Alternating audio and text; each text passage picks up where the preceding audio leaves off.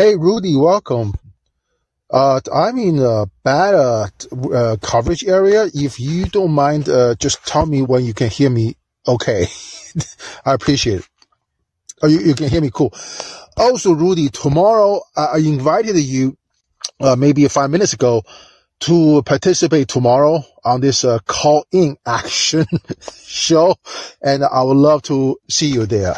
And, uh, you know, I know you talk a great deal about Ro Khanna and I, as you know, the Congress is uh, in summer recess. I think they'll be back in September.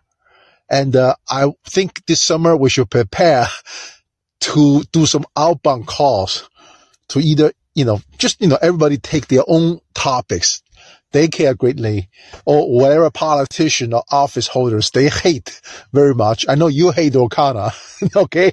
Uh, you know, I'm okay with him, but I know you hate him. Let's make some outbound phone calls to embarrass him. okay, so, so, uh, tomorrow I will, uh, 12.15 Eastern time. And I've invited Heidi, and uh, uh, Brady, uh, by the way, don't worry about Brady. I will put a, a, tight leash on him. If he's not behaving, I will, you know, I will do whatever need to be done. So, uh, so that's that. And, uh, I will move to a good location tomorrow for cell phone coverage. Tomorrow, I already f- uh, figure out, uh, today, where is the spot I should, uh, park my truck and do the call in at 12:15 Eastern time in the afternoon. So, all right, I'm going to get started. So, I just posed the question to Danny. How can you spend 16, 17 hours of your Sunday in a call in? I'm on call in because I truly want to do this podcast called the Judicial White Privilege and Callin, you know, does provide me a very easy to work with platform and tool. So I can just, you know, talk about it, record it and podcast it out. That's all I want to do. And today is, uh, I want to give a big uh, disclaimer first. The Supreme Court handed down this decision on Harvard admission case. I did not read the entire decision. I usually have to read the decision, uh, decision line by line and make take notes and then you know do the episode. I did not do this, and uh, I did not do this for a reason. I followed this case since the very beginning. I think it's back in, boy, 2014, if I'm not mistaken, or 2015. This case lasted nine years, talking about the delayed justice in this country.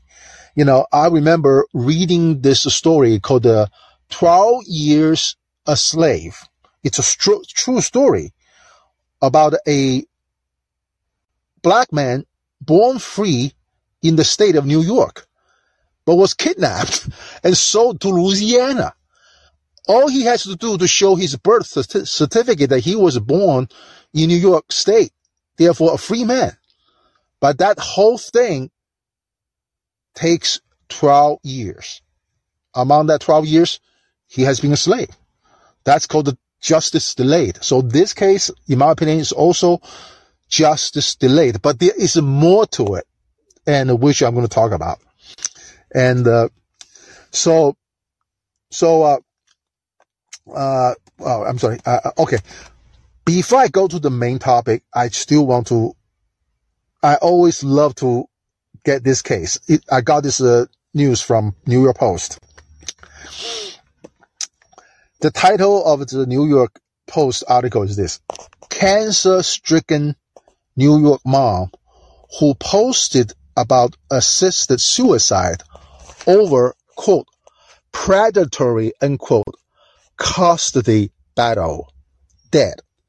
So it's a long title, but I have talked quite a bit, uh, a great deal about fathers in this country use guns and kill their own children. This is a reversed position. This is a New York Westchester, New York, which is just outside New York City. Westchester, New York. This woman, who is a mother of three, who is a attorney, she herself is an attorney, who had a divorce case with her husband Uh, she was uh, 54 years old. She couldn't deal with the stress from her legal battle. Remember, she is a lawyer. Her, her husband or ex-husband is also a lawyer. Okay. For whatever reason, she could not put up with the, I guess the legal proceedings in the family court. So she posted a note that she is going to receive assisted suicide on Facebook. And she flew to Switzerland. And then she died there on May the 27th. And so what I want to stress is this. Every time tragedy like this happened, the public have, has the right to know every single shit that happened to her. Now, I have do a little bit of further research on this. By the way, her story went viral on TikTok, garnering millions of views. Now, I did not view them. I mean, I don't have that much time to be on social media, unlike Danny, who can spend 16, 17 hours today. I, I'm right now in Bar Harbor, Maine, a beautiful, beautiful place for summer, only 70 degrees as a high temperature and uh, very little bugs on the island of itself. Very, very, you know, a lot of a place to go lot of th- fun things to do. I will never spend 17 hours on a social media platform, any platform. But anyway, she, this attorney posted her ordeals on TikTok, garnering millions of views. She said, um, she posted on Facebook, she said she is going to commit suicide, assisted suicide. And she did it. Again, she is a lawyer. Her husband is a lawyer. She has three kids for some reason, this family court proceeding, again, it's a part of the judiciary of the United States, will cause her to believe the only way out is to kill herself. Remember, she's also a lawyer. That's how fucked up this country is. Okay. So, so, I mean, I don't take joy on other people's tragedy, but I do take joy by pointing out these examples that our our uh, country's uh, judiciary system is completely a system of fuckery. Okay, so so uh, Brady, let me finish the, uh, uh, the some introduction stuff. So I, I will take your call. Okay. Oh, by the way, Brady, uh, tomorrow twelve fifteen, you're still good, right? Because I know you're afraid of breaking laws. Like I assure you, if it comes to breaking laws, I will be the one who go break the law. Okay. So so, uh, so, so, so that is that. And, uh, Power off. that is the news update I want to share with you because, uh, because uh, every time there is a dysfunctional uh, uh, uh, proceedings that cause lives, I want to bring it up. Say this is our justice system. It causes injustice. That's so bad that a party in a litigation will kill themselves. I actually find out this female attorney, this mom of three who killed herself, did file a federal lawsuit against her ex-husband. Usually, as you know, the family law stuff happens in state court. She actually, as a lawyer, filed a lawsuit against her husband, a lawyer, in a federal court, saying her husband has secretly hacking her iPhone and the uh, a MacBook shared by the couple. So her husband somehow can trick her to expose her digital privacy. So he used those information and took a good, a good, take a good advantage of her. My understanding, that's what happened. Whatever happened, if that's the reality, you know, and that's the reality of, you know, of our, of, of our legal system. So now back to the uh,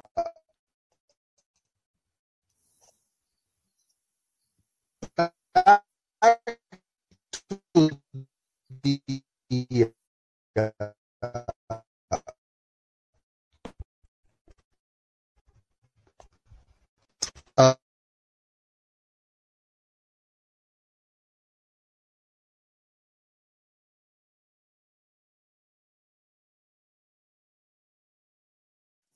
Microphone check.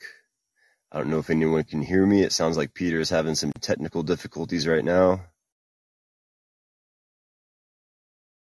Having some technical difficulties on Peter's side, so I'll just help him by reading the title until he comes back. We have Lipstick on a Pig Students for Fair Admissions Incorporated versus President and Fellows of Harvard College. Sounds interesting. I'm super passionate about education. This should be a good episode. Says, Mirror, mirror on the wall. Who plays the race card best in the world? wink, wink. It is Harvard University, the most prestigious institute of privilege in all shapes and colors. I could agree with that wholeheartedly that Harvard, Yale, these MIT, you know, well, actually, there is some good learning going on in these institutions if you're interested in that. Um, the more problematic aspect of them is, I think, like the fraternity and the networking that goes on there. Um, and that's where the real value is kind of incurred. Um, and yeah, educate the cost of education could could be much lower than it is right now, and it could be much faster than it is right now. It's made slow, ineffective, and expensive on purpose. But Peter, we still can't hear you. Try restarting the app. Um, give the app a restart, and I'll just try to hold it down for you while you're working on your technical issues. I wish I could let you guys up, but I'll respond to you guys in the chat if y'all say anything.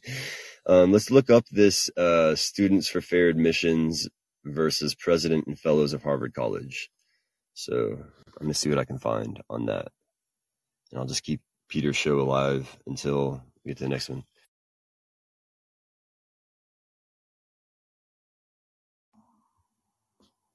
Okay, Students for Fair Admissions filed a lawsuit in federal district court against Harvard University on November 17, 2014, representing a group of Asian American rejected from the university. The suit made the claim Asians were being discriminated against in favor of whites. Probably a super legitimate claim. Uh, sounds like a super legit claim to me, and it pisses me off too because honestly, we all know those Asian students are some of the best students we have in America and they deserve to go to the best institutions of learning in America. They deserve the best laboratories, the best equipment, all that kind of stuff. This is the idea of higher education that um, we invest the most in the humans that are the most capable, that prove themselves the most capable. And um, I think we're wasting a lot of money on some very incapable people in regards to education. And it's being done on racist grounds. Absolutely. Peter, you're back. yeah. Can you guys hear me? Can you guys hear me? Been clear. Oh, cool. Okay. I'm, I switched to computers, uh, uh calling, uh, through the browser. Uh, again, my apology. I'm not in the good area, but Brady for tomorrow, 1215, I will be in a different spot, which I already check out, has the best connection here. On Bar Harbor here, we don't even have 5G coverage. The best is the 4G LTE. so, uh, thank you everybody for telling me that I'm breaking up. And uh, also, thank you, Brady, for hold, holding the line for me. And uh, today's episode actually is pretty good. I, I follow this case for nine years. I have my thoughts writing down all along the way. Now, I know a lot of African Americans are very upset that's how I post the picture um, to this room. And uh, I'm pretty sure some Asians uh, feel happy about it, including myself. But me, as a pretty impartial commentator on this, I also have a other serious uh, uh, uh, uh ideas, which I, I, think you guys will, is going to enjoy. So, so affirm, affirmative action is a form of reparation. You can Google that yourself. Affirmative action is never about diversity. It's always about reparation. Okay? It's not, I'm saying it. A Supreme Court justice said so. All right. So, so even though I have not read the entire opinion, which is like a 400, uh, not 400, uh, let me see. It's a 237 pages. I don't have that kind of time, but I followed it so well. I'm, good in talking about it. I did not. Uh, I only searched uh, certain keywords in the Supreme Court opinion because that's the things I'm looking for. And boy, I will say the Supreme Court did a good job in including all the historic facts that I actually I can talk about. But they fail to do something miserably also at the same time. So so so let me get started. The title is called The Lipstick on a Pig. A pig is a pig. If you put the lipstick on it, it's still a pig. So the question will be, is the Harvard University, first of all, an institution of a white privilege? I will say yes. But if you have a, a affirmative action policy like what they did, is that a lipstick on a pig? Or it's a fundamental change of the, you know, this system of a white privilege. So you can guess it. So let me should talk about Harvard first. I actually visited Harvard University uh, with my relatives uh, because once upon a time they want to consider sending their daughter to Harvard University. So you know I'm the one who's been living in the U.S. for a long time, so I drove all the way up from Delaware to Boston and show them around and all that. And they eventually did not go uh, for whatever reason. I never liked the Harvard University. I never, never put it that way. I always considered Harvard University not only it's the most elitist, it's the post boy of American elitism. Okay, I never liked it. I never liked it. And uh, Harvard University's uh, motto is called uh, Veritas. I mean, I think it's called the truth. I, I attended the Villanova University, a Roman Catholic school, even though I'm not a Catholic whatsoever. But I like the model of the Villanova University way better because it has the three words in, uh, in addition to Harvard's Veritas. The Villanova University has a three words. It's called the Veritas, Caritas, and uh, and there's a third one. Veritas, uh, Caritas, and uh, uh, Unitas, I think. It's basically Villanova's slogan is saying not only we need to seek truth, we also have to show charity to all. And uh, we also have to act as a one human being. I kind of like that better. Okay, despite the fact that it is a Roman Catholic school, and I'm not a Catholic, but I do like that better than Harvard University. So we probably know, you probably know this already. Harvard University foundationally, you know, Harvard have a have a foundation for for for fundraising, right? He has a Harvard probably has the largest endowment. You know, so Harvard University is a foundationally benefited from slavery.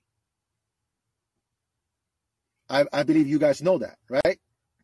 Hold on a second. Let me check my audio just in case you guys what do you mean, Phil? Phil, come up and uh, and talk if if you want to. Uh, uh, Brady, by the way, I'm going to make you the uh, uh, uh, a speaker. On, I'm my apology. I'm trying to use a computer, so I'm not too good with that. So, uh, Phil, feel free to call in if you uh, want to talk, because I I have to read my notes. I cannot stare at the Callin room at all time. Harvard also foundationally, as a foundation of Harvard University, Harvard University benefit from the Opium Wars with China. A lot of uh, Harvard endowments are from the uh, uh, uh, uh, uh reparation by the by by the Qing dynasty to to to to the to the U to the U.S. I did not know that until recently a white American doing business in China, he said so. He said he, he know that for fact. And the third thing, as I've told you guys, I'm a big Vietnam War buff. Harvard University provided a lot of smarts, quote smarts, smart people for the Vietnam War. Harvard intellectual intellectuals contributed to the institution of white privilege. So I will give you a few names, okay? During the Vietnam War, you all, we all know Robert McNam- uh, McNamara. He is the defense minister during the Vietnam War. He graduated from Harvard. There's a Bundy brother, two guys, Mac, George Mac Bundy and William Bundy. One of them is a Harvard president. JFK grabbed him out of Harvard University to be his, I think, a national security advisor. He's a Harvard guy too. You can Google him, called uh, McGeorge Gandhi. Uh, Bundy, so not Gandhi, Bundy, B-U-N-D-Y. William Bundy. Guess who else is? Henry Kissinger. Henry Kissinger, the guy who lived to 100 years, is still living. He graduated from Harvard. I think Rudy has some thoughts about uh, uh, the the the, uh, the Uh, uh, uh, Henry K- K- Kissinger. I think Rudy had a room for about Henry Kissinger himself.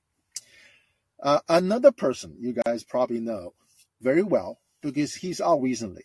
Robert F. Kennedy Jr. is also a Harvard graduate from Harvard Law School.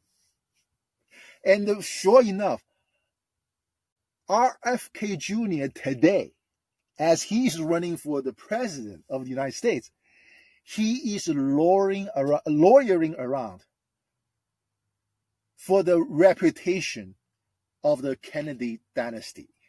Okay, in his recent interview, in Robert F. RFK Jr.'s recent interview, he said his uncle JFK only sent 16,000 quote advisors quote to Vietnam. You see how these uh, Harvard white privilege, how smart they are? They are very clever to word it. His uncle only sent 16,000 advisors to Vietnam. Therefore, his uncle never intended to get involved with Vietnam. That's a 100% BS.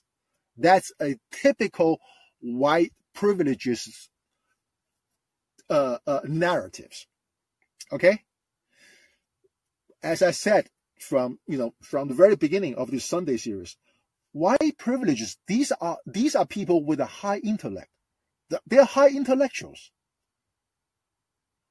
These are Harvard Vietnam War experts. McGeorge Bundy, William Bundy, Rob McNara, Harry uh, Kissinger, these are all considered high, people with the highest intellectuals.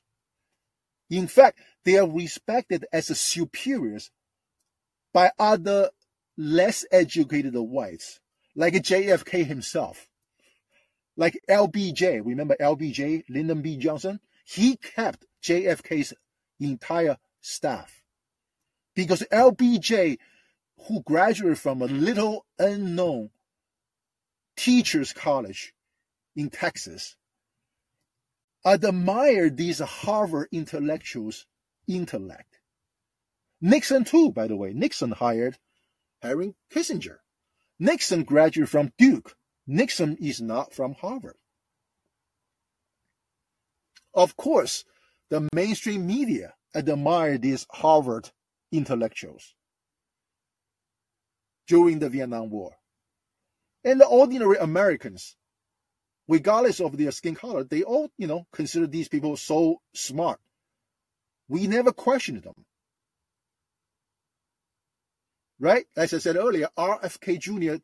today is still trying to pull his Harvard lawyer's tricks on us, pretending that his uncle JFK did not get the send the boots on the ground because the 16,000 Americans are quote advisors. Only a lawyer will split here like that. Right? So Harvard University is a pig all by itself. To start with, remember, it's a admission policy by Harvard University is being challenged here. I consider this admission policy by giving out the personality test to all applicants and somehow rank the Asians to be boring people. I know that. It's a, and in the name of helping African American applicants or Hispanic applicants, it's a lipstick on a pig. That's what these uh, white privileges usually do. That's their tricks. That's one of their tricks. So that's the first question. Is Harvard a pig? I would say yes. I have said it. The second one is the mainstream media an institution of white privilege?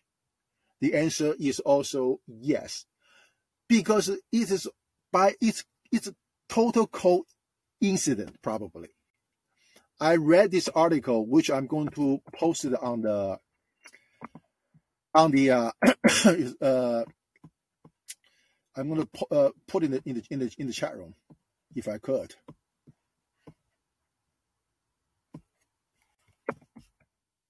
Okay, I'm glad you, you went there. Okay, this is a USA Today article recently. The title of it is called No Longer Suffering in Silence Asian Americans Denied Tech Leadership Roles Go to Court. So remember, so this article's title is saying the Asian Americans has been denied leadership in the corporate America. Now they are going to the court. Okay, well, I have said from my personal experience, remember, I have worked for 31 different companies in this country. Okay, I can tell you all kinds of racial discrimination against me. And what I have now, you know, actually, what I have since 2011 has been fantastic. I work remotely. I do what I'm told to do. I don't need to get in contact physically, you know, in person with anyone. If my boss is white or black or Hispanic, oh, by the way, my current boss is a Puerto Rican. I have no problem. I never had any problem. So that's my liberation for me to have a, a job, a good paying job, but I don't have to get into the office. I don't have to get involved with the racial politics at work. But there's a lot of racial politics at work. Then you're going to say, hey, Peter, how come you're saying this is bad? This newspaper, USA Today, is saying, hey, the Asian Americans now uh, long been denied leadership in the tech companies. Now they are taking uh, taking it to the court. Let me tell you why why it's so bad. See, it takes you have to be very observant to see the little tricks played by the white privileges. Okay, you actually have to be very smart about it because you're dealing with high intellectuals. Okay, you if you go that to that link, you'll find out this. This article discussing the uh, discussing the glass ceiling in corporate America against Asian Americans are categorized in the section called quote money end quote. That is a very clever signal. Asians are economic animals. All they care about is money. Remember, the title of the article is about Asian Americans are taking legal actions. They go to the court, which you will think it probably belongs to a section called the politics, or probably a section about the justice. No, no, the mainstream media will cleverly put this in the segment called money because Asians are there for money. They are economic animals. Okay? If a black person is suing his or her employer for glass ceiling, it will belongs to politics, racial justice, uh, all these, uh, you know, normal, normal stuff. If a woman was discriminated, or especially a white woman, a boy, it will go to front page. If LBGTQ-X, oh, by the way, uh, the X is my invention because I do not know what new letters will come up. So, so LBGTQ dash X. If they had a, if they ha, if they have encountered a glass ceiling in corporate America, their ordeals would belong to the segment of politics, justice, community actions, all the good stuff. But when it comes to Asians being discriminated, it belongs to a segment called money. so this is how clever this white privilege is, the mainstream media. Okay. And uh, now I'm not the only one. So I'm very glad that some other people see the same thing. Okay. Now I'm going to play. Uh, now I actually do not know whether you will, you guys can hear it. I am going to first post this clip on uh, by Megyn Kelly. Okay, Megyn Kelly is no progressive. She is interviewing a British commentator, Mark Steyn. Again, Mark Steyn is not a progressive, but they talk about the mainstream media's treatment of Asian Americans in relation to this Harvard admission case. I was laughing my ass off. So therefore, I'm going to play a little bit for you guys. Okay, so hopefully it will work. Let me see. Power on. Bluetooth connected.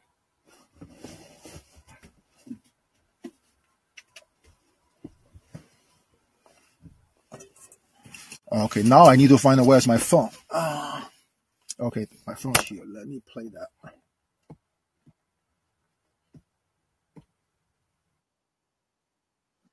Uh, I'm kind of looking for some equipment in the background right now, but um, aha, this could be the power cord in question. This could be mine. Um, but um, yeah, Harvard seems like it's been a gate institution for a minute. I'm not even very impressed with. Uh, well, I think it was uh, Briahna Joy Gray went to like Yale, wasn't it? But Yale's having the same problem. But yeah, I feel like the very best things should go to the very best humans and the most responsible humans. Like the, the most power should be put in the hands of the most responsible humans. And I feel like this kind of uh, racist nepotism is responsible for a lot of the nonsense and the kind of uh, the lack of efficiency that we see in uh, the entire world. It kind of it reverberates through the whole planet, and just we end up with slavery and stuff like that because of stuff like this. So this this enables slavery, in my opinion, on a uh, indirectly enables. So uh, Brady, so I'm assuming you cannot hear uh, any YouTube clip that I was uh, playing. Is that right, Brady? Yep, nothing here. It's quiet here. Okay, I'm I'm going to give up uh, playing this YouTube uh, clip. It is in the in the, in the chat room, guys. So, you want me to play it for you real quick? I can oh, play oh, yeah, it for you. Yeah. Yo, yes. Yeah. Thank, thank you. Let's yeah. go ahead and do that. So the, the show must go on, as they say. So I'm gonna, I'm, gonna, I'm gonna play this clip for you guys right now. It's coming up. Okay, cool. Hopefully my, my connection is good. I just have a little advertisement to get through. Mic check. This is a microphone check. Hey everyone, I'm Megyn Kelly. Welcome to the Megyn Kelly Show. Later today, we're going to get to these violent riots happening overseas. What a oh, time oh, for France. I just left there. Is that the one, Peter? Is that the is that the clip? Yes, it is the clip. You can fast forward a little bit. She is doing some commercial, and then it will be right into it. It's the first few minutes. It's like the first two minutes. Okay, when, when the guy that, Steyn, thank you. It's like an hour and a half long video. I was like, okay, this can't be what he had in mind. But yeah, I'll go ahead and play the first no, few minutes. Only two minutes uh, of the start because he is she she and the Mark Steyn is talking about the this Harvard admission case. It was uh, about the mainstream media's reaction to, to the to the Harvard admission case. It is hilarious. Yeah, I'll go ahead and play the first few minutes real quick. Let's see, let's get that knocked out.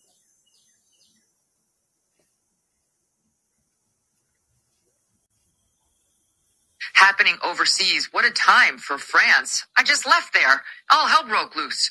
Uh, so we'll get to what it means and how it may dovetail into some of the things we've seen in our own country over the past few years. But we begin today with the fallout from the U.S. Supreme Court's rulings last week. Uh, it continued over the weekend with some hysterical press reaction related to affirmative action. Asians right, right, were yeah, apparently yeah, never yeah. being discriminated against, according to the mainstream media. It was just the evil white people who led them to falsely believe that. It's always great to talk to my friend Mark Steyn, host of The Mark Steyn Show, which is available everywhere, and on Steyn, S-T-E-Y-N, online.com. Hey, subscribe to the show on YouTube and follow me on Facebook in the extreme altitudes of Argentina. The flavor, you've heard me talk about Bonner Private Wine Partnership, a leather smoke and a little dark cherry. Well, today I've got a great offer for you. If you visit Bonner, B-O-N-N-E-R, a small batch limited wine, visit Bonner, B-O-N-N-E-R. Here you go. Mark, welcome back to the show. Hey, great to be with you, Megyn. Great to have you. So it's so crazy when you read the reaction to the Supreme Court saying uh, affirmative action will be struck down. Uh, race-based admissions policies are contrary to the Equal Protection Clause of the Constitution, and the left reacting with there was never any discrimination. It's just the evil white people who led the Asians to believe that. Before I play you some of the sound bites, let me read you what at least one honest writer in the New Yorker said explicitly, right? So they've already given up the game. Some lefties have already admitted, yes, we've been doing it. Here's the truth. Saying the evidence the plaintiffs had amassed that Harvard in particular discriminated against Asian applicants through a bizarre and unacceptable, quote, personal rating system is overwhelming. And indeed, that's true. I mean, the court laid it out in great detail how they've been using personality scores to, to get rid of the Asians. To say, in the same way they used to do with the Jews, this time it was they had too many Asians who were above the grade. They had to find some way of telling them they didn't qualify for admission, and they used their personalities to get rid of them. So if you'd replaced Asian with black, these same leftists who are now disputing that New Yorker piece uh, would, would be outraged. But now, since it's Asian Americans who benefited and arguably blacks who didn't, they've got to push ridiculous narratives like this one from NPR. Listen to this, Mark. There's no evidence that there's a practice of anti-Asian discrimination. Predominantly white conservative political forces are leveraging this experience of being racially marginalized among Asian Americans to say, yeah, and by the way, there's this policy that you're not benefiting from. I feel like Asian Americans have been used the myth ignores the long legacies of systemic racism faced by black Americans. It ignores selective recruiting of highly educated immigrants, and it enforces a false story about Asian Americans who are not a monolith. That is their latest position, that they were basically smart enough to get into Harvard, but too dumb to realize that they were just political pawns of the whites. That's probably where you want to wrap it up, huh, Peter? Hello, Peter. I imagine that's a good stopping point. I hope that sounded okay. Yes, uh, yes. You, I'm on mute. Uh, uh, yes. Can, can you hear me okay, Brady? Yep. Cool, great. Thank you. Yeah, so uh, that's good enough. So what Mark Steyn and Megyn Kelly is saying this, if Asians are so smart in math and can get into Harvard uh, uh, with such a high percentage, are they really so dumb to be taught by these mainstream media that uh, they are being used as a tool for the uh, for, for the whites. I found it to be just hilarious. And if you admit that these group of people called the Asians are so smart, then don't say shit that they're thinking that they will not, they cannot tell it apart. and the, the Asians are pretty, pretty clever when it comes to politics, when it comes to laws, when it comes to anything. Because just like everybody else, anyone regardless of their skin color, they they can be very smart. They can tell apart what are lies, what are truth, and know that. So that is from two conservative commentator laughing at the mainstream media as an institute of white privilege. They truly believe the Asians are this stupid. Okay. Uh, uh by the way, I think I want to. I always want to say something about this guy, Chairman Yeshitela of the uh, African People's Socialist Party. He's asking the same question. Are the US government really this thinking that the Africans are this stupid that they need the Russians to teach them about civil rights? I was like, yeah, duh. So it's the same thing. The mainstream media, they truly believe they can get away with this kind of shit. So the mainstream media is also a pig, an institution of white privilege. Now, now let's talk about strategy. That's the next segment. I have talked about this strategy called the triangulation, right? I have said in the past, I think Rudy is a big fan of this theory called the tri. Oh, Rudy's gone. Triangulation. Triangulation. I have talked about the uh uh, uh, uh, uh, the founding fathers of this country deliberately set about three branches of government. It's a triangulation of a three separate but equal branches of government to check and balance each other. Right? And I also talk about in my ethno political series about the triangulation of the new romance of the three great superpowers of a triangulation. Actually, you know, here is a triangulation. Okay, I will describe first the Harvard University's triangulation strategy. Well, uh, by the way, if you read the mainstream media, they will just say, "Oh, these are the white conservatives using Asians to take away rights of the black people. All right? Remember, there's a three party here. Okay, the mainstream media is teaching you the white conservatives is using Asians to take away the rights or the whatever or reparation or affirmative action away from African American applicants and Hispanic applicants. But I want to talk about Harvard University's triangulation strategy in its admission policy. And I can easily sum it up as this. It's called the rob Peter to pay Paul. Who is the robber? There gotta be someone who robbed Peter to pay Paul. Let's say that person is John. Okay? Say John robbed Paul hundreds years ago. John cheated a lot of money out of Paul, and Paul demands a payback from John. And by the way, John used his money from Paul to build a school called Harvard University. Peter comes lately being relatively speaking fresh off the boat. Peter has some achievement, he has some success, he has some money. But actually, John also in the past also cheated a lot of money from Peter.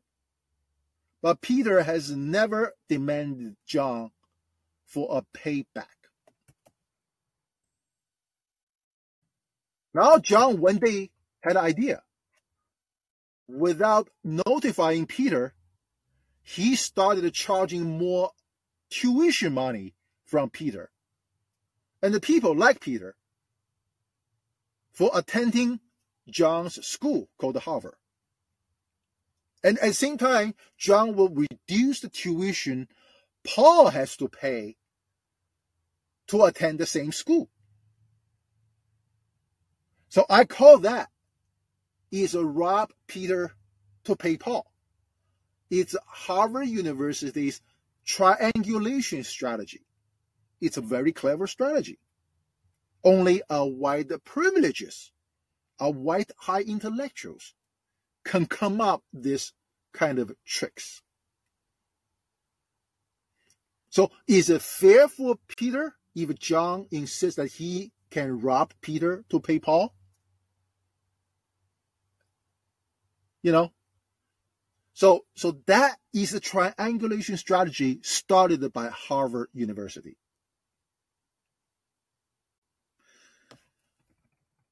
i followed this case for a long time. I actually talked to the person behind this case. He is a jewish person.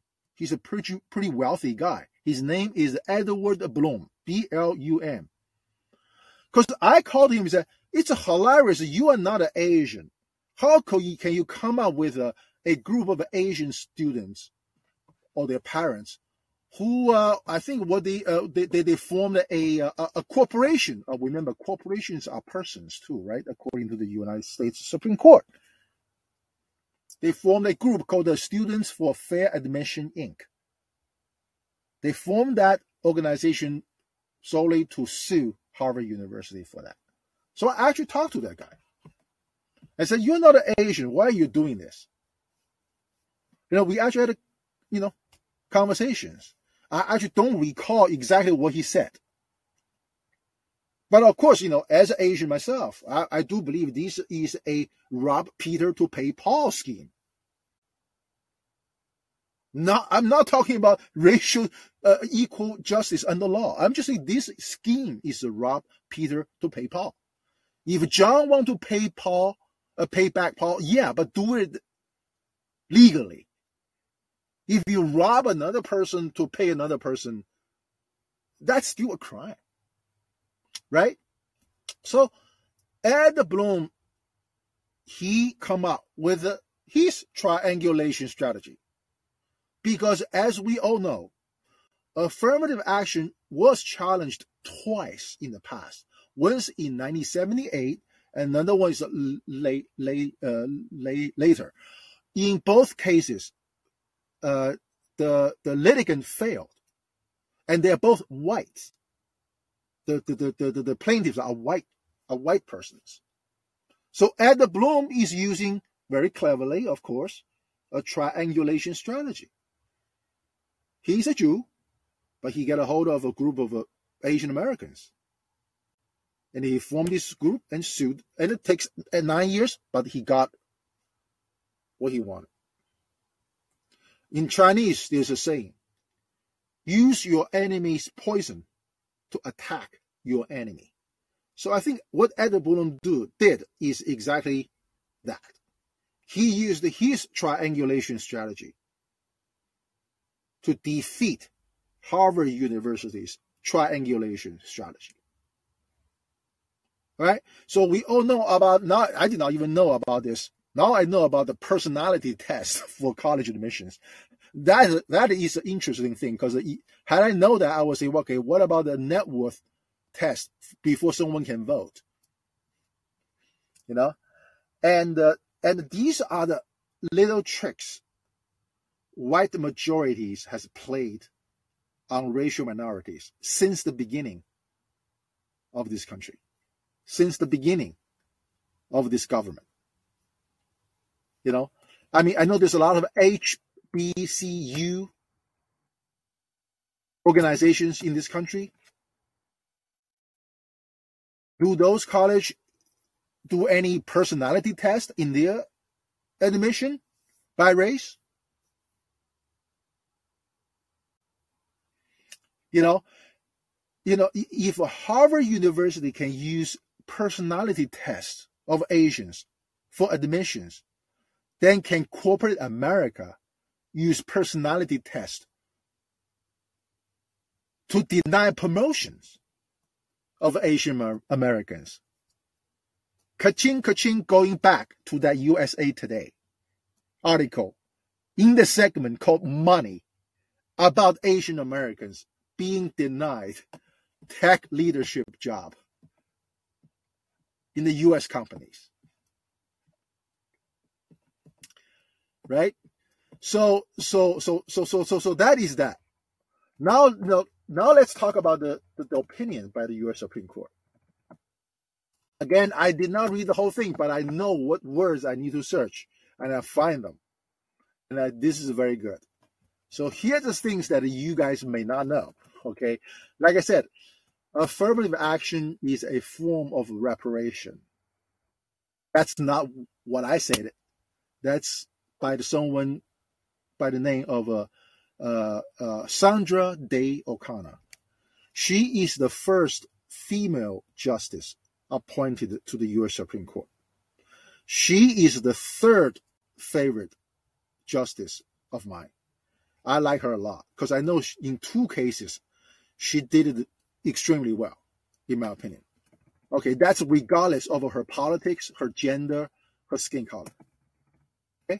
So let me read a little bit about this article from Washington Examiner. Uh, I picked them just randomly. I googled, I pick up the first one. So this happened to be.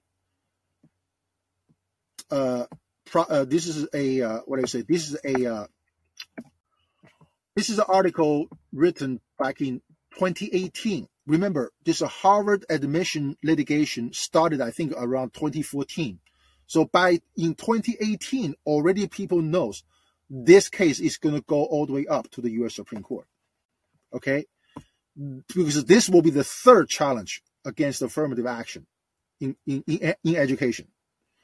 Uh, the past two failed attempt is done by white litigants, and this time is by the Asian Americans. I'll read a little about, about this.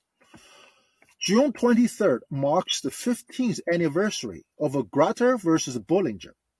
Bollinger, the most important affirmative action decision since the Bakke case of 1978. We mark the date because Justice Sandra Day O'Connor told us to. And the deadline she set is only 10 years away now. Remember, this is a 2018 article. There is a deadline of affirmative action set by this justice by the name of Sandra Day O'Connor. In her majority opinion in Grutter, she upheld the University of Michigan Law School's treatment of race as a quote plus unquote factor in admissions, but she also set a time limit for that policy. Quote, we expect that 25 years from now, the use of racial preferences will no longer be necessary to further the interest approved today. Unquote. Sandra O'Connor, she, she's appointed by Reagan, by a conservative. Okay, she acknowledged that affirmative action is a legitimate government purpose. She is for it. But she also acknowledged that affirmative action is a racial preference it is a racial discrimination, but she set a time limit of 25 years. Remember that. Remember that. She said it. Everybody knows it's a discrimination.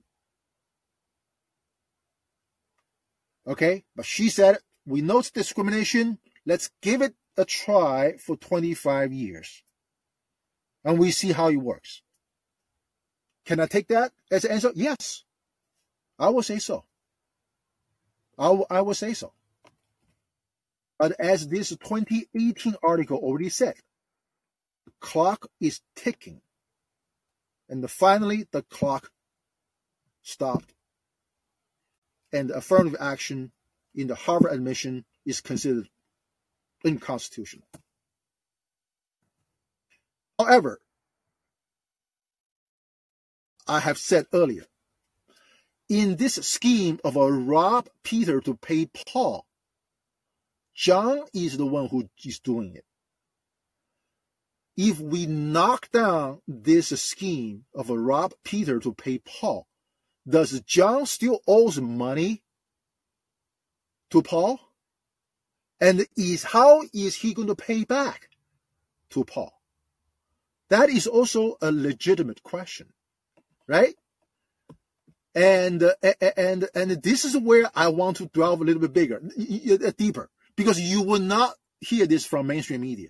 The mainstream media, their goals is to instigate racial divide. You know, and the government's role is also to instigate the politicians in the government, all of them, Republicans and Democrats.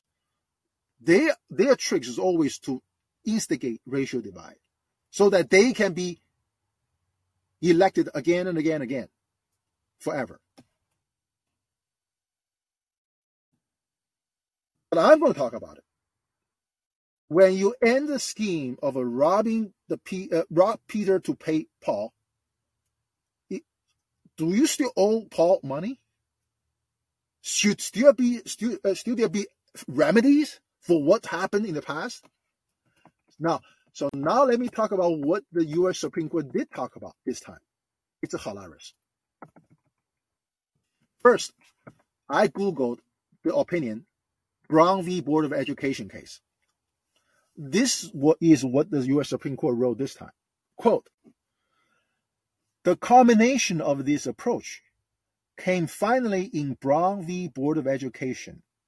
There, the court overturned the separate but equal regime established in Plessy and began on the path of invalidating all de jure racial discrimination by the states and federal government. End quote.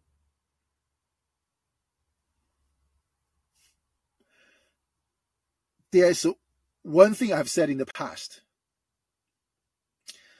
In this decision, in this verbiage, in this paragraph, the Supreme Court once again clearly, cleverly disguised the fact that Brown v. Board of Education applies to education only, while Plessy versus Ferguson apply to all accommodations.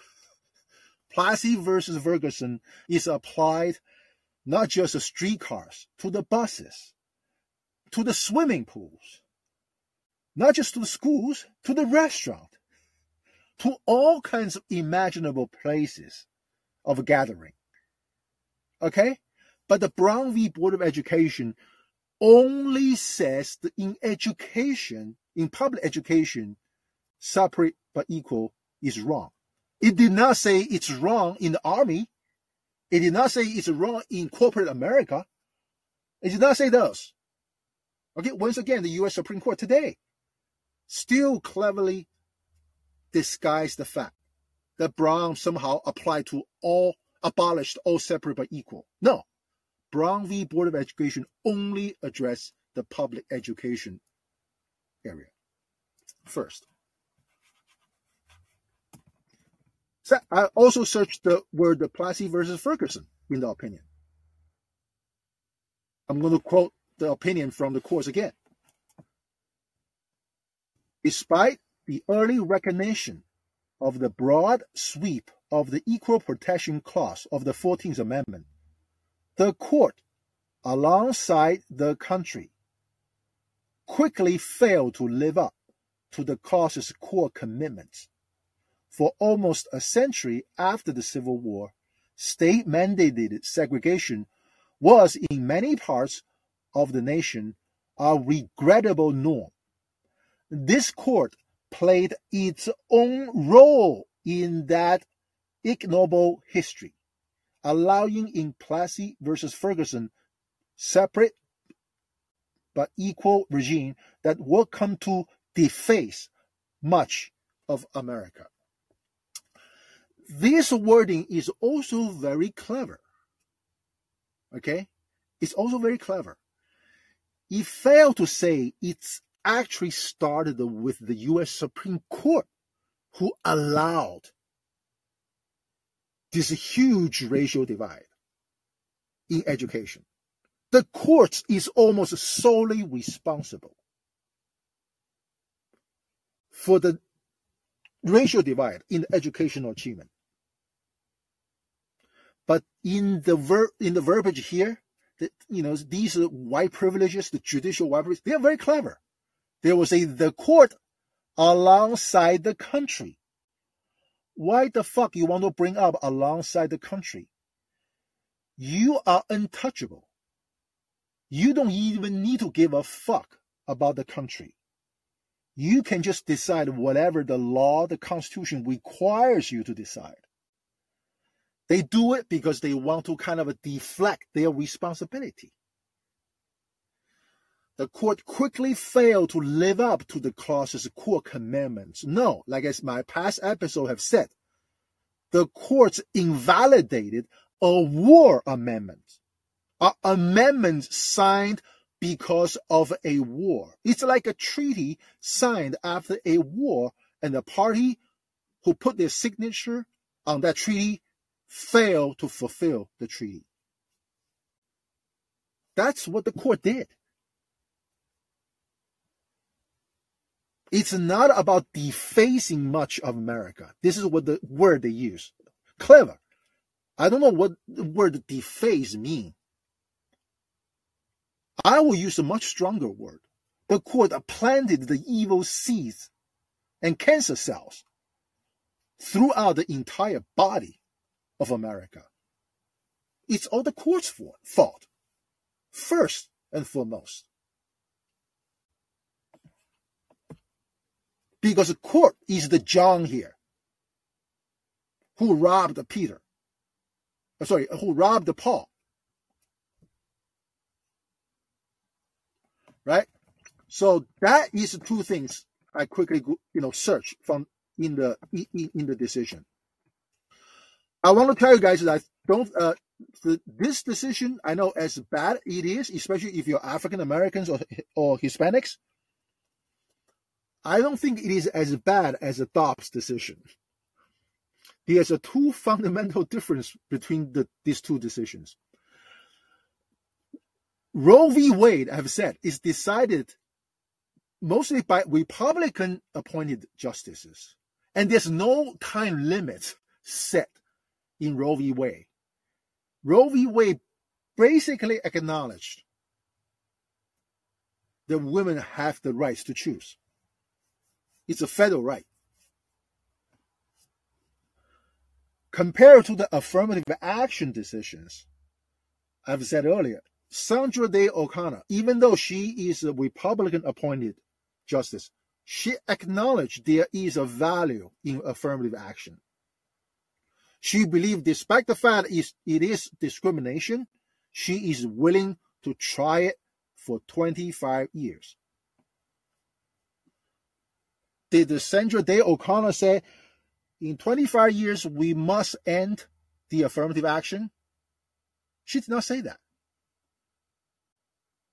Right? We still have a need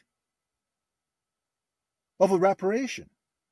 We still have a need to compensate the evil seeds and the cancer cells that spread by the U.S. Supreme Court in Plessy versus Ferguson. So that's one big difference. Sandra Day O'Connor acknowledged there is a good in affirmative action. There is a legit purposes. It is discriminatory, but we're going to allow it for 25 years. She did not say stop after 25 years. That implies that maybe we it's time for us to re-evaluate what should be done.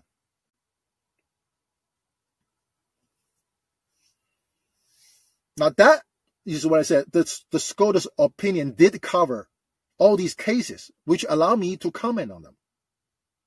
Oh, another thing different between Dobbs' decision and this Harvard admission policy decision is this. I think the Harvard decision is very thorough when it comes to the historic facts. It, it the opinion gathered everything together, which is good. The Dobbs decision is very pathetic. Because the left have said in the past, the justice, the liberal justices, justices, they showed no intellect, no judicial intellect. They have allowed Alito to beat them up with this uh, English common law history. Without bringing the concept of American sovereignty into the decision. At the minimum, the liberal justice should have argued that the women should be master of her own domain, should be queen of her castle. That's the American concept. That's not the English concept. So in, in that decision, in the Dobbs decision, the, the liberal justice totally failed. So, so now in this one, the entire court did not answer these two questions. Is it wrong for John to rob Peter to pay Paul? So, what Asian Americans or African Americans or Hispanic Americans for the historic wrongs they suffered? Now, I have learned uh, this uh, original Siamese twins is actually Chinese from Thailand who came to America a long time ago. They are born conjoined together. So they they are they are part of the freak show touring America. And they made some monies from those tours. And they purchased slaves with those money. So they are the only slave owner, Chinese slave owner in America. But these two guys, they are a freak show at birth. And their life and their slave ownership to me are freak incident. I know Jewish people are involved with the slave trade. I don't think any Asians did anything material in promoting, prolonging slavery. Then is it wrong or is it right? Is it okay for John to rob Peter to pay Paul? Does Harvard University, who which benefited tremendously from slavery against the Africans, and it benefit, benefit tremendously from the opium trade to China, do they have the rights to rob Asian American applicants to compensate African American and Hispanic applicants? The Supreme Court did not say that. Only I will say that. Because I see through things way better than they do. The second question, the Supreme Court opinion did not answer. After John was stopped robbing Peter to pay Paul, after you invalidate this affirmative action admission policy, does John still owe Paul something? You know, if you say, okay, Sandra O'Connor set the time limits, and we say today that time expired. No more affirmative action. But is there still a debt owed by John to Paul? And what are we going to do about that? Especially when you, the U.S. Supreme Court, is the original planter of these evil seeds in America. You cannot just say, oh, we did the Plessy versus Ferguson along with the country. No, you cannot just shake off and get away that easily. Not from me. The Supreme Court is, in this opinion, is silence on that.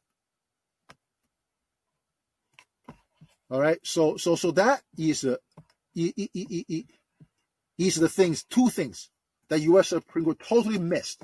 They either did it intentionally or they don't give a fuck. So now I come to my conclusion. I know this case from the get go when you get to the US Supreme Court. This is whatever the US Supreme Court decide, it's going to be bad for the US Supreme Court. Because they, they, they put themselves in a bind they can only do a good decision if they acknowledge what this show is all about. Is that US Supreme Court planted so many seeds of racial injustice throughout the history. All these racial disparity are deep rooted in their past decisions. Education is probably the best example. Wealth gap, I know is another one. But educational gap, racial gap in education is the most glaring one. Okay? You know, like, like I said before, you know, in, in China, they call this a, a flash mob robbing the uh, store in malls in America. It's called a zero cost Christmas shopping. I told my Chinese friends, don't blame these people. This is the evidence of a completely failed educational system in America.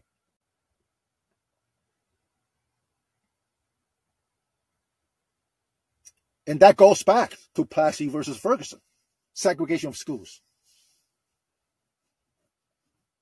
Right?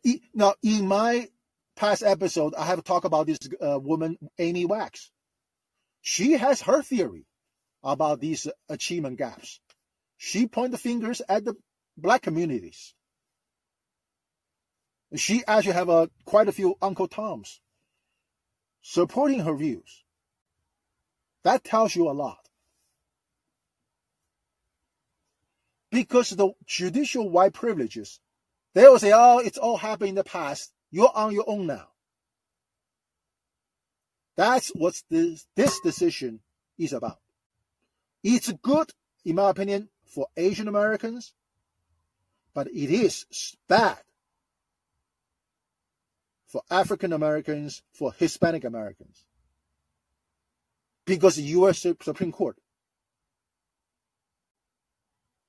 have never offered a remedy, a legal remedy for its own wrongs. For its own wrongs. I Googled also in the SCOTUS opinion, reparation, the word reparation. I could not find a word. Not even once. As said earlier, Sandra Day O'Connor acknowledged affirmative action is a legitimate government interest.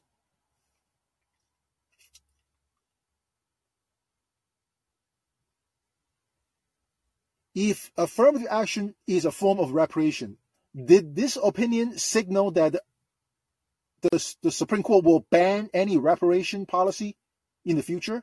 As we know, California is coming up with a reparation policy. Can someone, I'm pretty sure there's, there's plenty of Asians in uh, California, do the same thing? Challenging the reparation policy in California? Because reparation likely will be race based.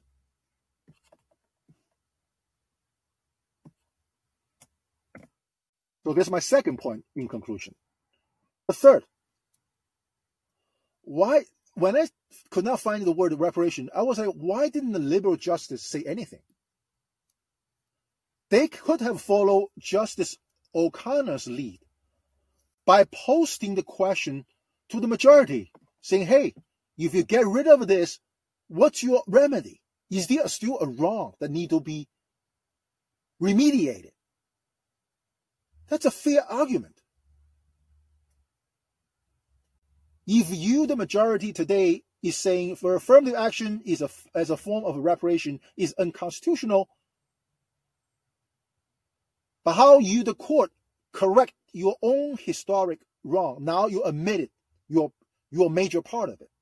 Remember, the court wrote themselves saying, quote, the this court played its own role in that ignoble history, allowing in Plessy versus Ferguson the separate but equal regime that would come to deface much of America, unquote.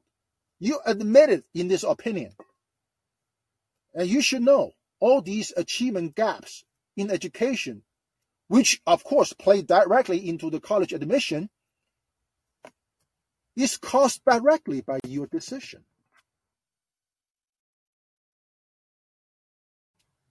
by stopping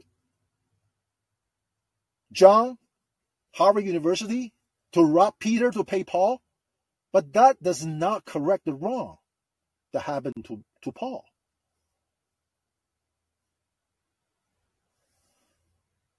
Right? So to sum up, to sum up, I think in this in, in this decision, first the court admitted its own wrong and the injury caused by its own wrong. The second, the court knew, or should have knew. Oh, by the way, I googled the Justice O'Connor. It's not Google. I searched Justice O'Connor's name in this opinion issued by the court. They are there. The court knows Justice O'Connor already elaborated on her view of the affirmative action admission policies. I believe she's correct. She's reasonable. She's saying give it 25 years and figure out what we'll figure out what to do next. Now, she has a hope that today we will not need to have an affirmative action policy because all applicants of all skin colors are all sufficiently qualified to have a good mix of college student populations. But that did not happen. But that does not mean we should give up. So that's the second, that the courts knew in its own opinion, Justice O'Connor have acknowledged the state interest of affirmative action at that time, but she set a time limit. It does not mean we must end it today. We that we should that means only mean we should regroup. We should evaluate. We should take more actions. But the court didn't do that. This is my third point: is that the court just say, "Oh, it's time's up. Uh, affirmative action must go. Bye bye, adios."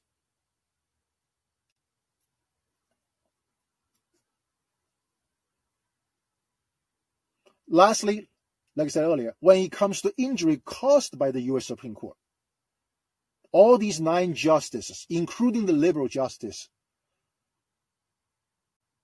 they all somehow forgot about it. They just put some nice words about Plessy versus Ferguson. They do not go back, in my opinion, step by step of all, why there's a, such a educational achievement gaps comparing African Americans to the rest of the nation. They just say, oh, forget about it. We don't want to talk about it. Including these liberal, liberal justices. So that actually makes me wonder, are these liberal justices, uh, that's Kagan, that's uh, I, I think it's probably I think this decision is made by eight justices. I think one of the justices recused herself. But long story short, you know, I'm I've always said I'm, I'm not a big fan of this uh, Justice Sotomayor because I think she's being useless as far as I'm concerned. But my question will be, how come these liberal justices don't talk about that when John robbed Paul in the past, and now John robbed Peter to pay Paul, and the court stopped John to do robbing of Peter, but does court need to say anything about how John paid back to Paul? As simple as that. These liberal justices, they should have known. They should have argued this kind of stuff. They did not you know, I'm just guessing maybe these liberal justices is just a product of affirmative action. They're just not that smart. Like I said, not me saying that. Laurence Tribe, the Harvard law professor, in a leaked memo in 2010, says Justice Sotomayor is not that smart. I agree with him. So so that in a nutshell, you know, is uh, what I want to talk about about this uh, Harvard admission case. Uh, I got the that's a funny uh, uh, handle. Yes, count. oh, by the way, I actually made a word count. I call it content. C U N T E N T. There's a lot of content content in, in on social media. Go ahead.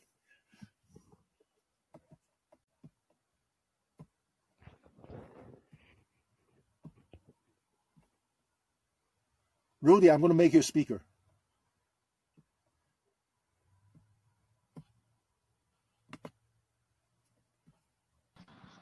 What's going on, Peter? How you doing? Good, good. How about you? Pretty good, man. Um, glad you got the show going.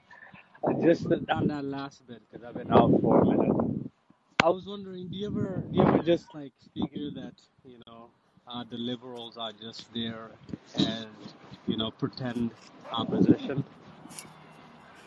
To me, I felt that these liberal justices, they are just like a filler, like they, they're just they are quota. Hmm, You know, you know. I just don't think they're they're, they're intellectually they're not strong enough to to make this kind of argument. Say, hey, you shouldn't do it this way. But the, I, I think they're ideologically the same, you know, very similar. So uh, at this point, there's this, the ideological sort of, um, I, I think the ideology just does not permit them at this moment in time to be flexible.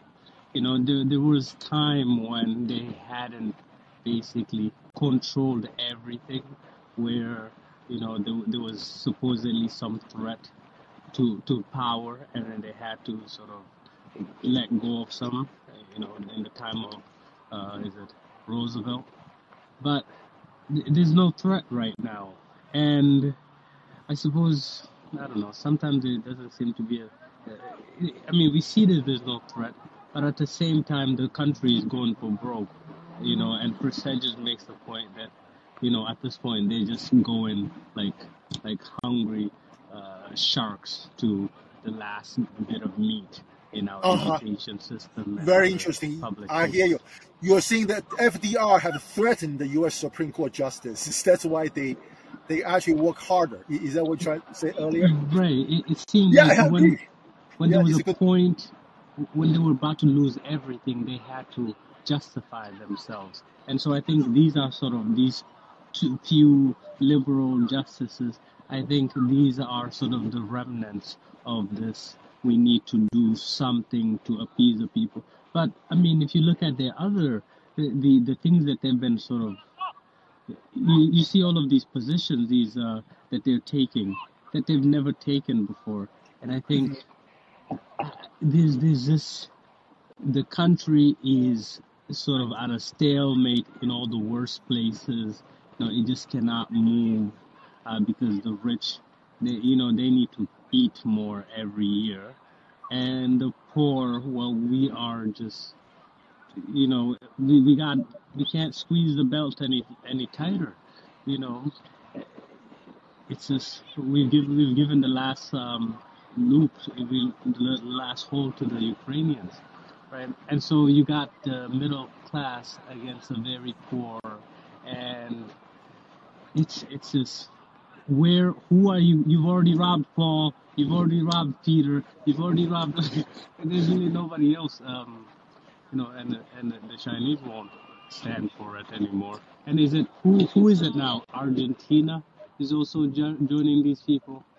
It, it's a tough place to be these these you know leeches, and I think that is also reflected in their judges as well as their cops, you know, as well as their politicians who, in the same year that so many people are, you know, out in the streets angry at the cops, well, they're they're giving the cops a, a, a training place in the middle of the forest, meant to to to bring down protests in the cities. So, thus, you you've definitely seen more than I have of this uh, swampland that they call the, the judicial system, you know.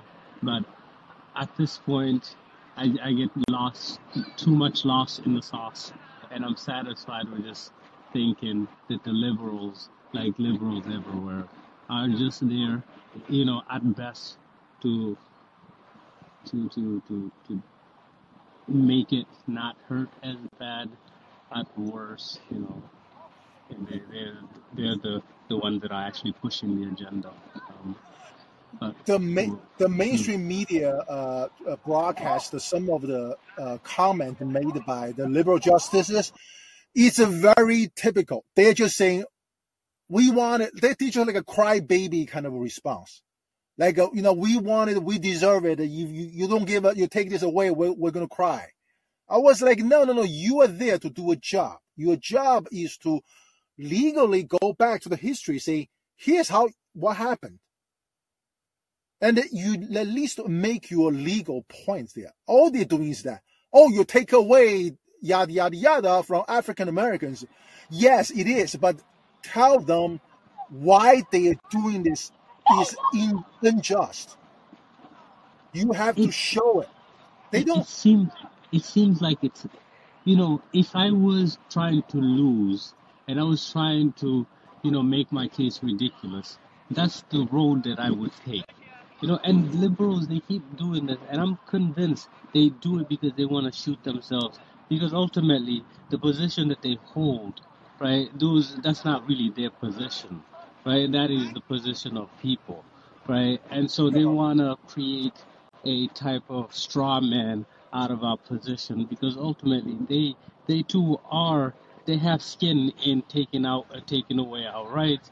They have skin in all of this stuff, um, and the way that they have to do it is many times, especially as they, you know, will not relent on taking our money and which is according to the MMT people they really don't need anyway. So it's just, just, just some type of psychopathic game where we, for some reason, must have our tax money taken away um, even though they don't need it, even though they just print and they just, you know, write zeros.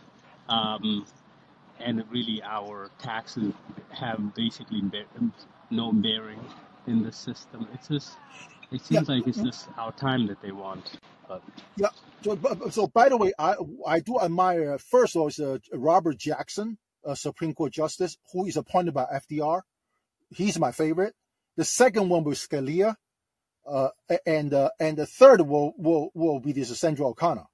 And uh, I'll tell you, if uh, Scalia is still alive and the Ruth Bader uh, Ginsburg is still alive, I'm pretty sure there will be a good debate among them, among uh, between the two. Okay, I'm pretty sure Scalia will say this Harvard scheme of a uh, of admission is called the rob Peter to pay Paul.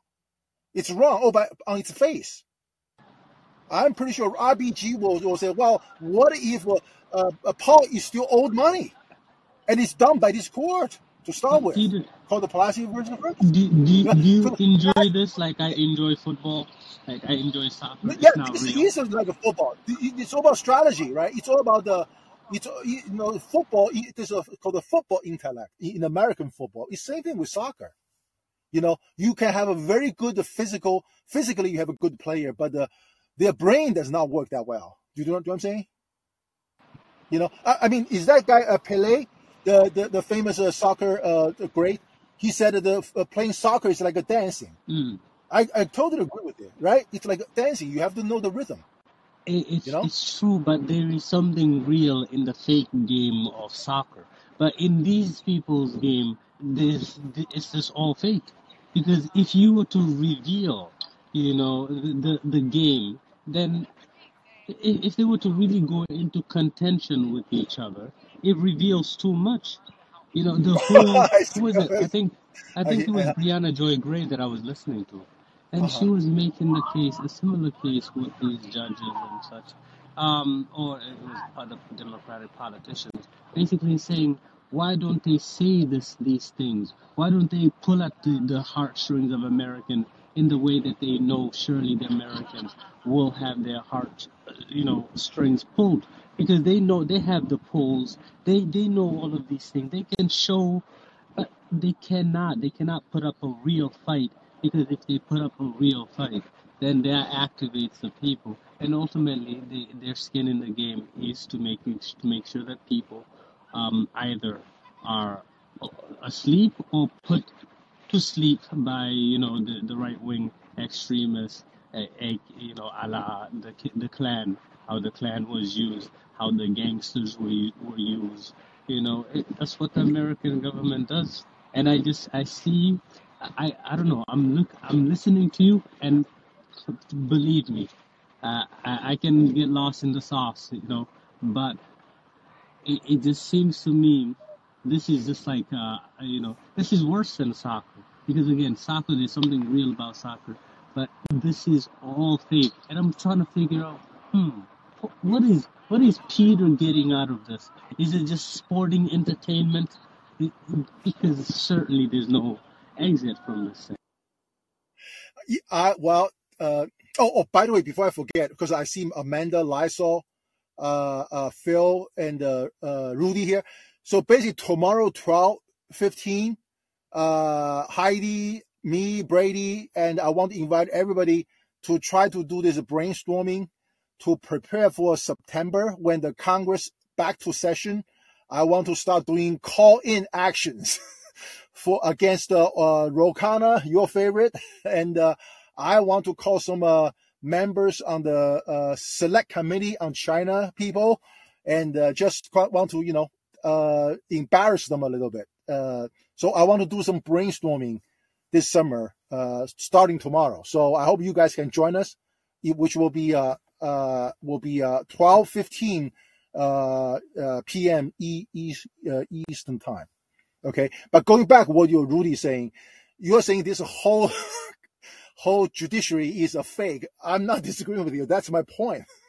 It's like, oh, uh, by the way, I'm going to do another one uh, for the ethnopolitics because this famous guy, Richard Haas, H A A S, he, I'm told, published uh, on the New Yorker, uh, so New York Times, a article about why he believed the American way of doing this whole global order thing isn't going to be no good. Richard Haass is like a giant in the foreign affairs, in foreign policy in the U.S. If he says so, which I already noticed, French politicians, diplomats are saying, if Richard Haass is saying that, I was like, boy, something big is coming. You know, we, the American people, can realize that not only our judiciary is such a fakery, you know, our entire government, our elected officials are just a show. It's just a fakery. And, uh, and, uh, you know, so yeah, I mean, you know, I hope you guys can, you know, join in. Like I said, I, it's not like, it's not like a my show. I just want to have a brainstorming venue to do something to uh, I know like so Kong is Brady. I will put the Brady on a on a short leash. I promise that. Okay, uh, you know, I will tell Brady first things that don't try to sell your proxy party to a politician because he will hang up on you. Argue with him with some points, like, like you know about the socialism with the Ro Khanna. You know, I will have some China thing with the, the China Select Committee on China thing I want to call Bernie Sanders. I want him to do something very simple. Get some federal funding to restore the population of moose in Vermont. Okay? It's not as big as a Medicare for all. We know you cannot do that. You're too old. You're too afraid. You're too frail. But you can do something about the moose in Vermont because you should learn from China to have a, a moose reproduction and research center to make more moose babies so that the, you know you will we will restore the native species in Vermont, right? We we, we killed off all the Native Americans. Can we keep uh, those native species such as uh, such as moose, you know, there in Vermont? so I I want to push this idea to to Bernie Sanders as a joke.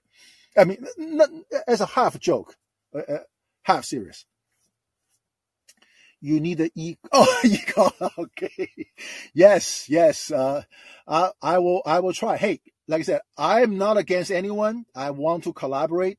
I want. I believe Callin should be action driven.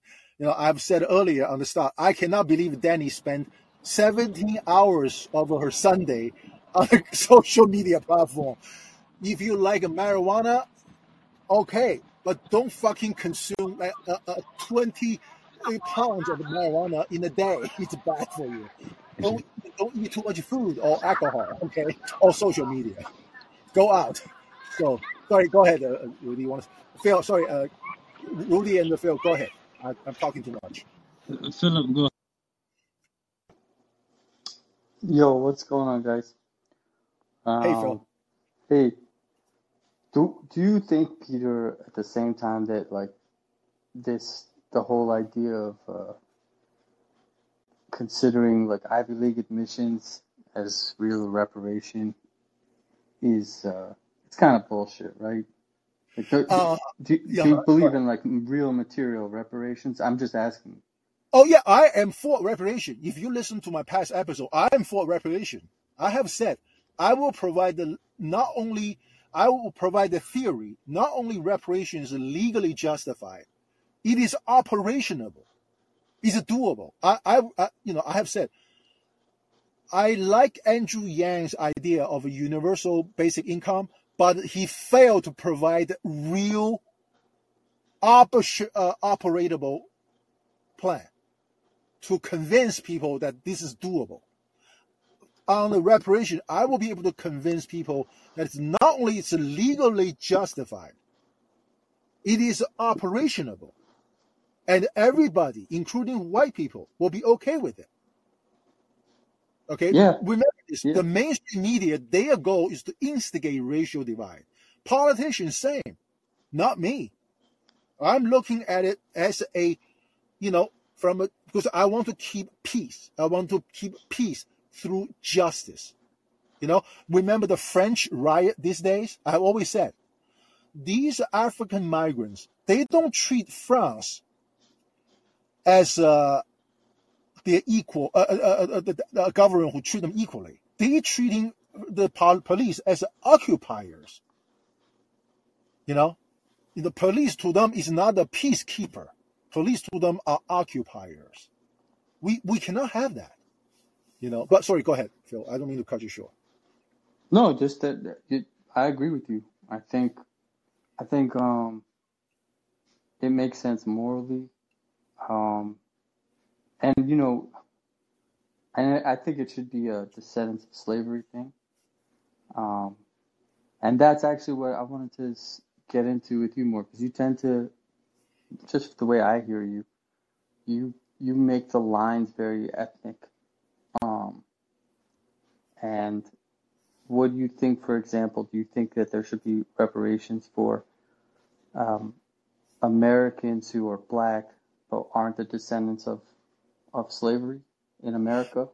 Uh, this is where I, like I always said, I'm going to keep this topic like the last episode of the entire show. This is like maybe even two years from today, because uh, that is going to take a, a lot of explanations. Okay, like I said, I got to know this uh, uh, lawyer friend of mine through a case he did. The case is this: Bank of America wronged a lot of uh, black borrowers in the 2008 financial crisis. Okay, so many states sued Bank of America, including Delaware. So they got a probably Delaware got probably 44 million dollars. Say Bank of America agreed to pay 500 million or 1 billion, whatever. So Delaware got 44 million dollars. Of course, all these are handled by the Joe Biden's son, Beau Biden. Okay? Beau Biden said this money should be used for the general budget of the state, which eventually will go to the farmers of Delaware. Most of the farmers in Delaware are not African Americans. So this lawyer, a friend of mine, oh, remember, this is a, a is this is a process done by legislature, legislation first. Okay, the leg, the lawmakers say we're going to use this forty-four million dollars sued uh, from Bank America from the wrong they did it to African American. Communities. I did not say that part. This is forty-four million. We're going to use that as a general budget. And and and and this lawyer said this is under law. You have no remedy because the the lawmakers say this goes to the farmers, not go to the black communities. And the attorney general of the state say yes, Biden. Say yes, we support that. What Well, these African uh, communities do, Yeah. they use this. They this lawyer offered his service. He they went to the chancery court say this has to be stopped because uh, it's it's they're already wronged by a bank. Now they are being second round by the government.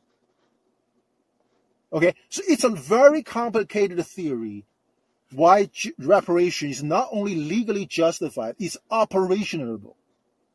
Okay, I'm not going to talk about it today because it's long. It goes back to what, Malcolm X said also, but in a different way. It's complicated. It's not some like a stupid uh, person who are just obsessed with his own misery on the Callin room can understand. But I will elaborate on that. And uh, but, uh, go, go, go ahead. Yeah. So I'm I'm for reparation, but uh, I do believe what Harvard is doing is uh, putting a lipstick on a pig. Harvard University is still a pig.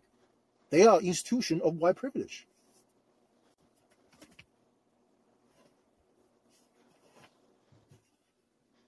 Okay, sorry. I'm just pro- I'm just processing all of it.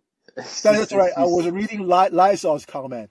Oh, by the way, Hannah, I know you have a lot of comment. Let me try to uh, answer Hannah's question. Uh, uh, Hannah asked, "Where uh, the students who brought up the brought up the case? Where are they from?" I know they are Asian Americans. I believe they are mostly born here. They are we call it ABC. We sometimes call them banana, called the uh, yellow skin but the white inside. Uh, you know, you, you, it's hard to put any label on me because uh, I'm I'm not born here. I'm, I, I, I immigrated here.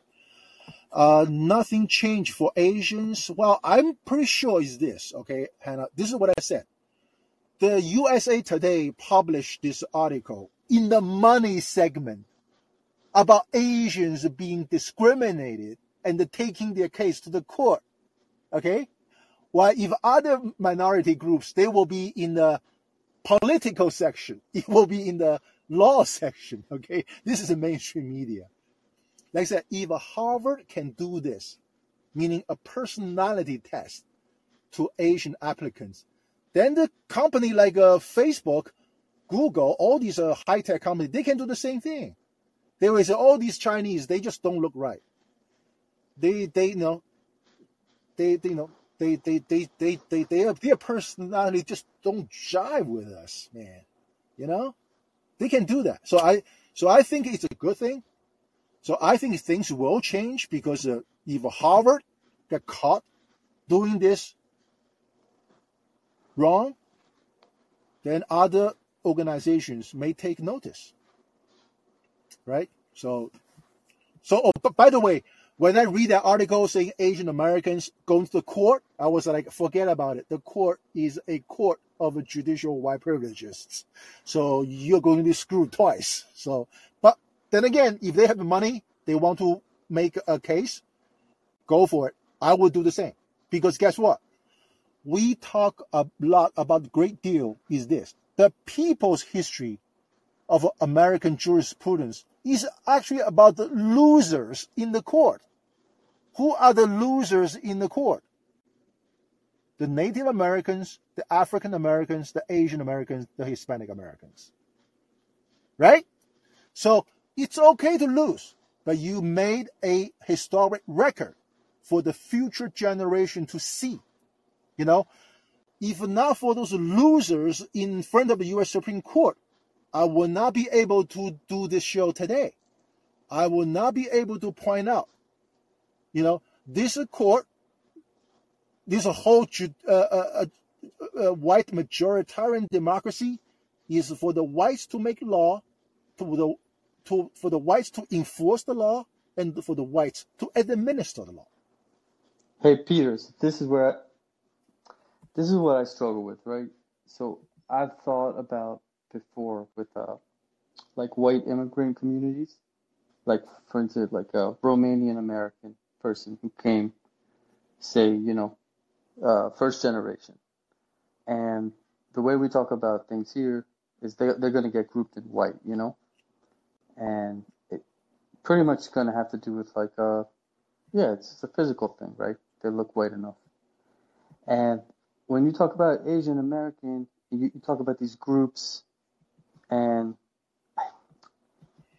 the thing I've understood about the, the thing I struggle with in terms of talking about like the Asian, what is the Asian American experience in here and how, how, what are the features that you can choose to try to say whether, you know, you think it's overall privileged or not privileged?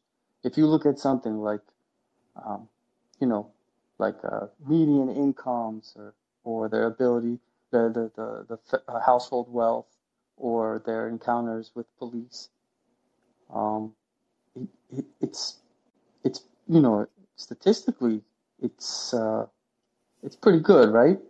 So there's this element that that is like the cultural one, which you know that it, it's a minority culture, I guess, right? But what are the what are the factors that you use to really assess to say whether someone is is suffering and being underprivileged or being privileged? Don't you think material things are important too? material things are important. The uh, yeah. the uh, there's two things I've said. Uh, uh, at least the, the, the, when we talk about racial divide in this, uh, I mean uh, uh the gaps uh, of uh, among racial groups in in this country. There's two things. One is the material differences, meaning the average income, like you have said earlier. Another one is the called educational achievement gaps. I put a much greater emphasis on the educational achievement gaps. It's almost like if you can give someone a fish, but it's better to teach that someone how to fish. Right? Which one is more important? How to uh, teach that someone how to fish. So, because when you, when that person don't know how to fish, he is going to starve. He, he can only live off the fish that you handed to him. Right? So I treat this tremendously because, like I said in my past show, I said, soon after the Civil War, the whites proposed that blacks need not to pay taxes. That's for a very interesting purposes because they don't want the uh, the blacks to attend the white schools. They don't want to blacks to be represented in the government. All right. So so you have this separate but equal doctrine set in the stone for by the U.S. Supreme Court, and the the gaps, the ratio, the gap, uh, uh, the, the the achievement gaps in education, are how to fish, how to make money, how to be industrial, how to be self-sufficient. This gap accelerated accelerated. Okay, I treat that very, very. You know, you, I want to say, oh, now you have a uh, LeBron James. He makes so much money. What are you talking I, I wasn't about? talking no, about. I, wasn't talking about. no, I'm not saying. I'm not accusing you. I'm not accusing you. I'm just saying there's a difference between material and education. As you know, I'm an Asian. I treat education extremely seriously. This series is for educational purposes. I want to teach people how to tell the tricks played by the white privileges. They've done that for a mm-hmm. long time. It's time to call them out. Right? So so it's about education. Okay. All right. So yeah, uh, no, I, I'm, but I love this kind of this discussion. You will never offend me, trust me, uh, by disagreeing with me. I am, you know, 100% you know, cool with that. Uh, let me see. I think uh, this guy K Dot has. Go ahead, Rudy. I was gonna say, you know, now I understand what you're what you're doing because earlier I was trying to figure out. There's still one thing that I'm missing, but earlier I was trying to figure out what is the point of not just jumping to the logical conclusion of these people are just all corrupt and ultimately, you know, this is the way that, you know, they had to split the vote. The, you know, this is the way that uh, the egg had to be uh, basically scrambled. Um, but then now I understand that you're basically pointing out uh, what they could do, you know, if they were really frankly, without giving, I suppose, your take on why they didn't do it. But you know, if you're really trying to win, uh, this is how you do it. Although you you say that it's stupidity, well, I think it's more like these people are just evil, right? So I suppose that's where I, I'm I'm sort of I'm not sure with uh, your conclusion. The other thing too is again, uh, okay, if you are looking at it as just a chess game, you know, uh, from the point of view of an alien, I understand why the character of Scalia pleases you or something. But it being one of the people, one of the subjects, was it the objects? I don't know, both, right, of, of these people's mechanism. I wonder how you can decide that you're on team, you know, this, this, you know, billionaires, uh, toy judge versus that other billionaire's toy judge, especially the old uh, the old woman who decided that she wanted to play this uh, you know this her her play was gonna be waiting around until Hillary Clinton was uh, ordained, and then she would Oh, surprise. And now we got. So how, how do you how do you look at this one and say, oh, she is a titan, and versus these other people? Uh, Well, I have said this. I, I know this will upset Amanda tremendously, especially a lot of white women tremendously. I have said because of the corrupt Clint, uh, Hillary Clinton, uh, we had a Dobbs decision. Because uh, had the FBI investigate Clinton's email and press charges against her, Joe Biden would have jumped in the 2016 election.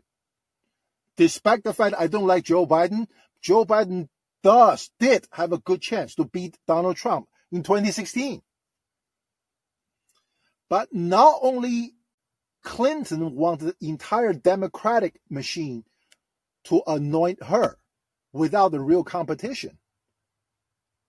She already, you know, you know, she already made all mainstream media to believe she is going to be the, you know, the winner. And whether Ruth Bader Ginsburg uh, uh, stay too long, that's a separate thing because uh, this is why I don't get involved with those narratives. You know, where is the cart? Where is the horse? To me, the horse is Hillary Clinton. She herself saying there is thing, such a thing called the white privilege. She is the number one, one of the most prominent beneficiary of white privilege. Now, she said some white privilege thing in front of NAACP to get votes. But No. she didn't. She but, but she she didn't do anything. Now, She was Peter, we all hate we all hate that that evil woman, but there's no need to call her a horse. oh no. Someone called a, a Korean American who is a physician in New York called uh, Hillary Clinton uh, a political whore. I would not go that far because uh, she's a woman. I would not use that word to a woman. And uh, no, but I do believe she is uh, the reason. Uh, by the way, the reason I like Scalia is this: Sh- he is very good in cut to the chase. Tell you this is the essence of what these people are doing.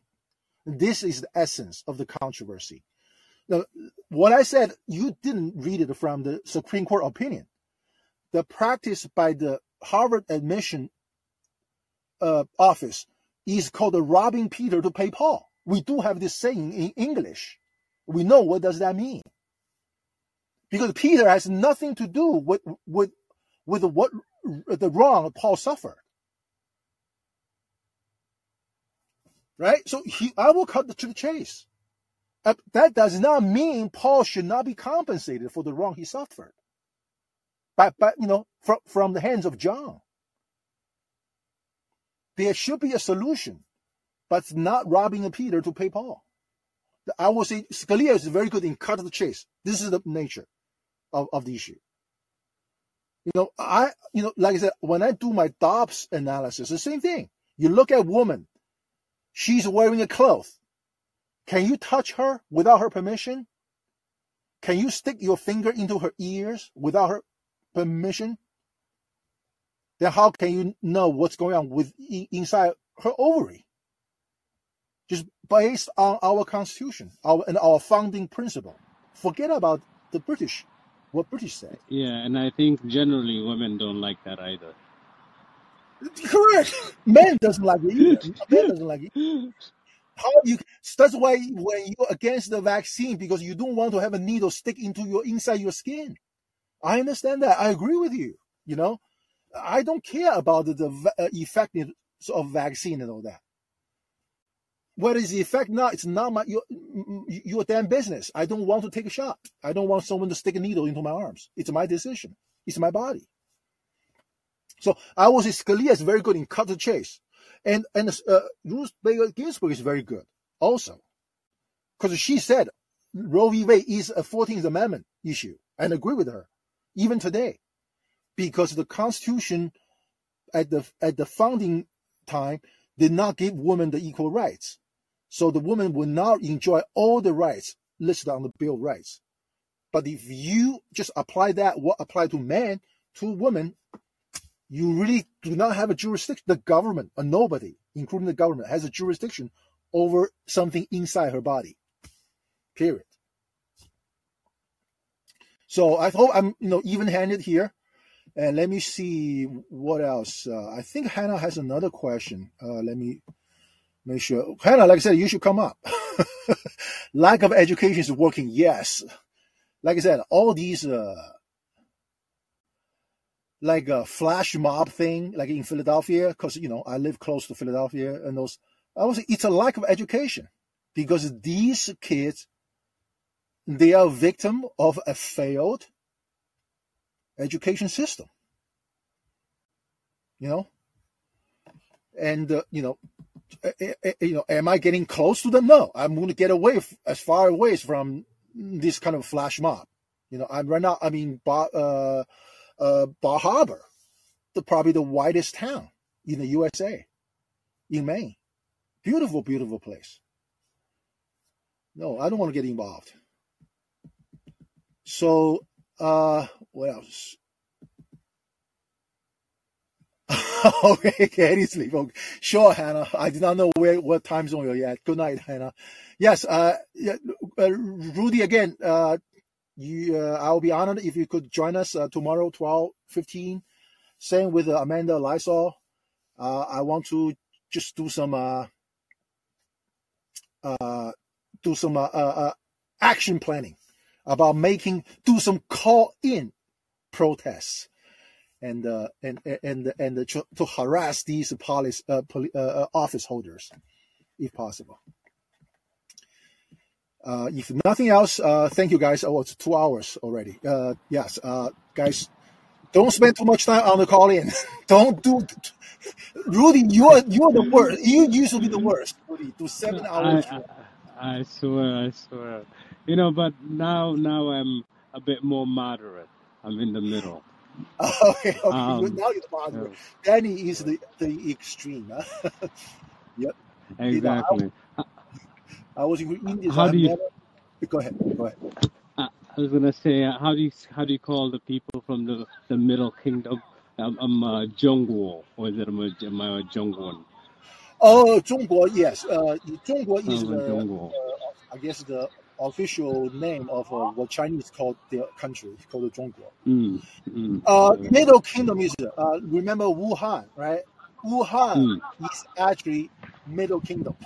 The so-called Middle Kingdom, kingdom is that area near Wuhan, and uh, oh, so uh, so that's a geologic uh, geographical area where the Middle Kingdom is. But uh. Chinese uh, China you, has man. Should have a lot of names. No, thank you, Rudy. Greatly appreciate. it. Thank you, guys. Uh, Amanda, Raheem, Phil, everybody. All right. Uh, thank you, guys, and uh, have a good rest of your evening. Good night. Bye. Bye.